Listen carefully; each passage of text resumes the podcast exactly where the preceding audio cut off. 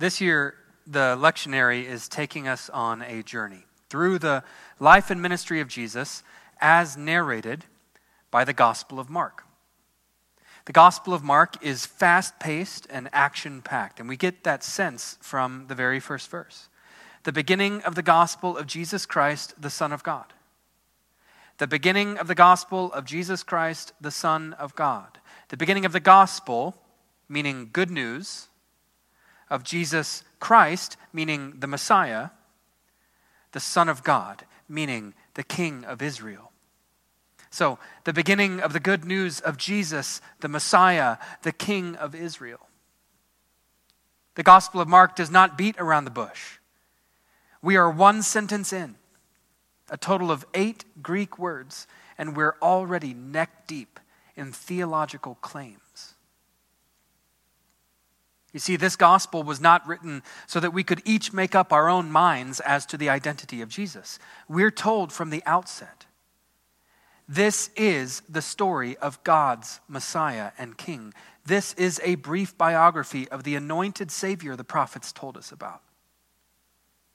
His appearing did not happen the way we expected.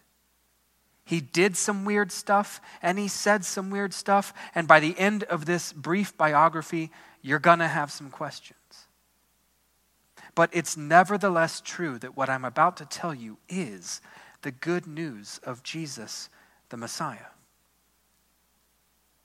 We didn't recognize him at first, but it's nevertheless true that Jesus is the Messiah. He was largely rejected by his own people, but it's nevertheless true that Jesus is the Messiah. He did not deliver us from the Roman Empire, but it's nevertheless true that Jesus is the Messiah. He ended up dying a shameful death, but it's nevertheless true that Jesus is the Messiah. And Mark continues in verse 2 by quoting from the prophets. He says, Remember what the prophet Malachi said. Remember what the prophet Isaiah said. God will send a messenger to prepare the way for his Messiah, and you will hear the voice of this messenger in the wilderness.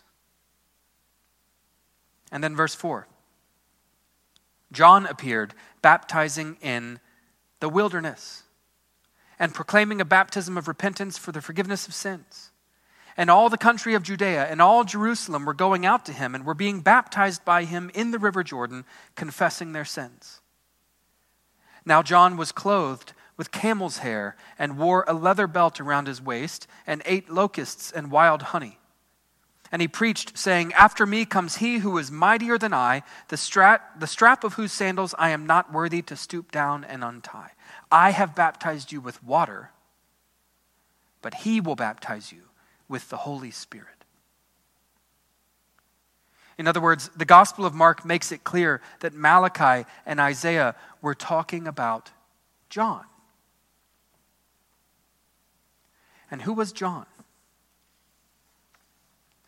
John was the last great Old Covenant prophet. And his calling was to stoke up a sense of anticipation and expectation and to foster a spirit of national repentance so as to prepare the people of God to receive their Messiah. And the birth of John was foretold by an angel named Gabriel, who said that John would go before the Messiah, quote, in the spirit and power of Elijah. And that's a key detail if we want to understand why John is such a weird guy. You see, John understands his calling. He knows what Gabriel said, and he knows what it means to walk in the spirit and power of Elijah. So he is intentionally ministering in a way that looks like Elijah and sounds like Elijah and probably smells like Elijah. Why does he minister in the wilderness? Because that's where Elijah ministered. Why does he wear animal skins? Because that's what Elijah wore. Why does he preach a message of repentance? Because that's what Elijah preached. Why does he baptize in the Jordan? Because that's where we last saw Elijah. In fact, the final miracle performed by Elijah was parting the Jordan River so that he and his successor Elisha could pass through on dry ground. Elijah ministered in the wilderness, which prepared the way for Elisha, who then ministered in the land. Okay? Bible trivia time. Name one other prophet. Name one other prophet who ministered in the wilderness, thus preparing the way for his successor to minister in the land. Moses. Moses led God's people through the wilderness, and then Joshua, his successor, led God's people through the land. And what marked the transition from wilderness to land? Once again, the parting of the Jordan River. The Jordan River parted for Joshua, and the Jordan River parted for Elisha. So, all of this is in the background as John begins his wilderness ministry. And all of this is in the background when Jesus arrives at the Jordan River to be baptized. Moses decreased so that Joshua could increase. Elijah decreased so that Elisha could increase. And now John must decrease so that Jesus can increase. Again, John's calling was to stoke up a sense of anticipation and expectation, and to foster a spirit of national repentance, so as to prepare the people of God to receive their Messiah. And baptism in the Jordan River was John's way of doing this. Baptism was John's way of fostering a spirit of national repentance. In essence, he is calling faithful Israelites to exit the land, to exit the land, and to enter the wilderness. He is calling them back to where it all began. Why? Well, because the greater Joshua is coming. The greater Elisha is coming. Jesus is coming to lead the people of God out of that wilderness, through the waters, and back into the land of promise. Verse 9. In those days, Jesus came from Nazareth of Galilee and was baptized by John in the Jordan. So, like Moses and Elijah before him, John prepares the way for Jesus. But this time, the Jordan River does not part. It parted for Joshua, it parted for Elisha, but it does not part for Jesus. What does part? The heavens. Verse 10. And when he came up out of the water, immediately he saw the heavens being torn open and the Spirit descending on him like a dove. And a voice came from heaven You are my beloved Son, with you I am well pleased. Today, in, in keeping with the Christian calendar, millions upon millions of Christian brothers and sisters all around the world are commemorating the baptism of Jesus. The Christian calendar invites us to dwell upon the baptism of Jesus every year. And I think there's a lot of wisdom in doing so. You see, the baptism of Jesus was, in one sense, unique. Most baptisms are not accompanied by a visible manifestation of the Holy Spirit and the voice of the Father speaking audibly from heaven. But on the other hand, the baptism of Jesus does serve as a paradigm or a prototype for every other baptism. We learn from the baptism of Jesus the true meaning of our own baptisms. So when we are baptized, we, we may not see the heavens being torn open, but we can and we should be sure of the fact that the Holy Spirit has been poured out upon us. When we are baptized, We may not hear the Father speak audibly from heaven, but we can and we should be sure of the fact that He loves us and approves of us. You are my beloved Son. You are my beloved daughter. With you I am well pleased. If you are a baptized person, this reassurance is always accessible to you. Every moment of every day. If you are a baptized person, you don't have to wonder whether you are loved by the Father. He's already told you so. And He tells you as often as you remember that you are a baptized person. And not only that, He retells you each and every Sunday. He retells you by His word he retells you in the bread and the wine. He retells you through the love of his people. You are beloved. With you, he is well pleased.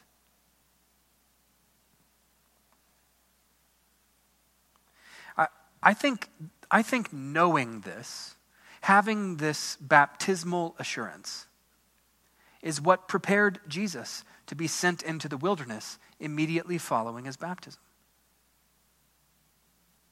The baptism of Jesus marked the beginning of his ministry. It was there that he was anointed as the Messiah, anointed for a messianic mission. Jesus was preparing to walk a dark and dangerous road through temptation, through abandonment, through apparent failure, through spiritual warfare, through pain and suffering and death. And, listen, if, if Jesus needed this baptismal assurance, so do we. We definitely do. All true children of God will eventually be called into the wilderness. We will all experience, at some point, temptation, abandonment, failure, spiritual warfare, pain, suffering, and in the end, death. And when we find ourselves there, when we find ourselves in the wilderness, I think if we're honest, it's difficult to be sustained by general and unspecific promises. I think if we're honest, it's tough to be sustained by divine promises made to the people of God as a whole. In order to be sustained through the wilderness, we need personalized promises. It's not enough to know that God loves his people. In the wilderness, I need to know that God loves me. You need to know that God loves you. And baptism is where we find that personalized promise. You have received the Holy Spirit, and you are a beloved child. With you, God is well pleased. If you ever doubt your own redemption, look no further than your own baptism. Remember that baptism. It was the Word of God spoken to you personally by water and Spirit. Remember that baptism and say to yourself, I am a baptized person. I am beloved. God is well pleased with me. Now, does, does this mean that we place our faith and our trust and our confidence in baptism? Or in the Lord's Supper, for that matter? Of course not. Newborn babies do not learn to trust in milk, they learn to trust in mom. Likewise, our, our confidence is not in the sacraments per se. Our confidence is in the God who washes us with water and who feeds us bread and wine, the God who never leaves us, the God who never forsakes us, the God who speaks to us still, even today. With you, he is well pleased.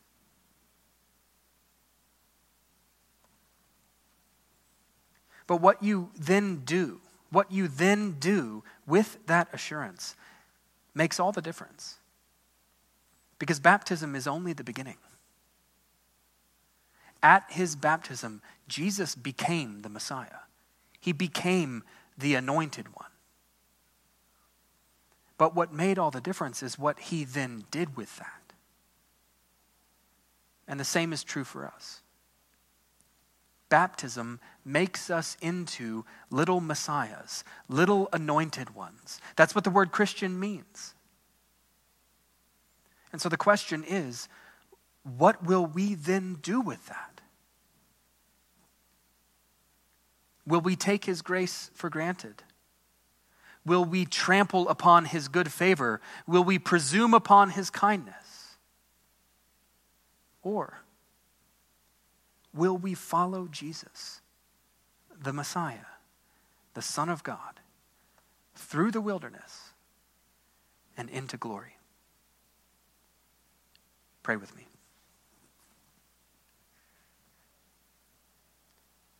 Heavenly Father, you, you have not left us without a word. Thank you. We thank you for your love and your favor and your blessing. It is, it, it is undeserved, but it's nonetheless real. Jesus, thank you for leading the way. Thank you for identifying yourself with us in baptism. We are humbled to be identified with you. Holy Spirit, fill us, fill each and every one of us with assurance. Fill us with personalized assurance that we might navigate the wilderness with wisdom and joy and faith. In the name of the Father, the Son, and the Holy Spirit. Amen.